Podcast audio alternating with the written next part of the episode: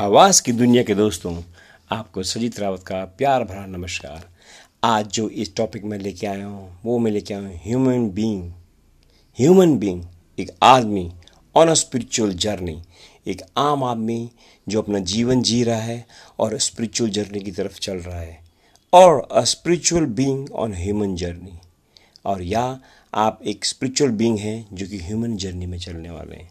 हम बात देखते हैं, हम दिन भर जो काम करते हैं, कोई भी आम इंसान काम करता है, वो आम इंसान काम करने के बाद अगर कोई प्रॉब्लम्स आती हैं उसकी लाइफ में, कोई भी प्रॉब्लम गुफ गुफअप्स आते हैं, कोई भी डिप्रेशन या कोई भी डीप थिंकिंग आती है तो उस टाइम वो अपना भगवान को याद करता है, अपने कॉन्शियस को याद करता है, अपने स्पिरिचुअलिटी को याद करता है। अब वो सोचता है, शायद कोई शक्ति, कोई ऐसी कोई चीज़ है जो उसके ह्यूमन बींग की लाइफ में आने वाली प्रॉब्लम्स को सॉल्व कर दे।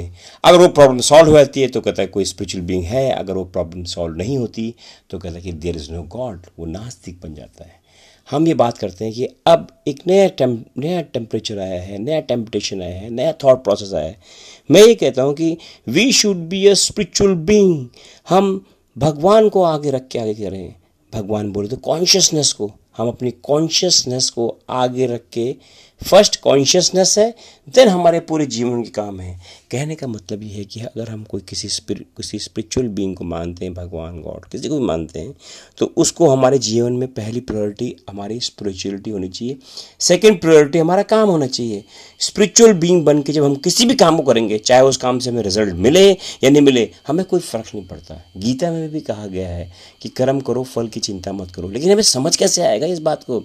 इस बात को मुझे समझने के लिए काफ़ी वक्त लग गया तो समझ में यह आया कि जब भी हम कोई अपना ह्यूमन बींग का काम करें, कोई भी अपना काम करें और उसके रिज़ल्ट के बाद हम किसी स्पिरिचुअल बींग को पुकारें, भगवान को पुकारें तो मैं चाहता हूँ कि हम पहले अपने मन से, अपने कॉन्शियसली अपने हार्ट से भगवान को पहले रखें स्पिरिचुअलिटी या कोई कॉन्शियसनेस को पहले रखें, फिर काम करें।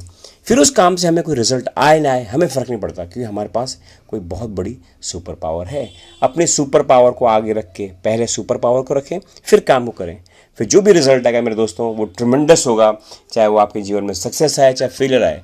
इन दोनों काम में हम मुस्कुराते रहेंगे। तो दोस्तों, मेरा आपसे अनुरोध है कि आप स्पिरिचुअलिटी को कॉन्शियसनेस को, भक्ति को, भगवान जो भी आप मानते हैं, उसको आप पहले रखें और जीवन के सारे काम को बाद में रखें। उनको मानते हुए काम करें। अगर आप आईएएस की तैयारी कर रहे हैं तो आप किसी भगवान को, किसी स्पिरिचुअलिटी को मान के आईएएस की तैयारी करें। कोई बिज़नेस करना चाहता है बिज़नेस करें। नौकरी करना चाहता है, नौकरी करें।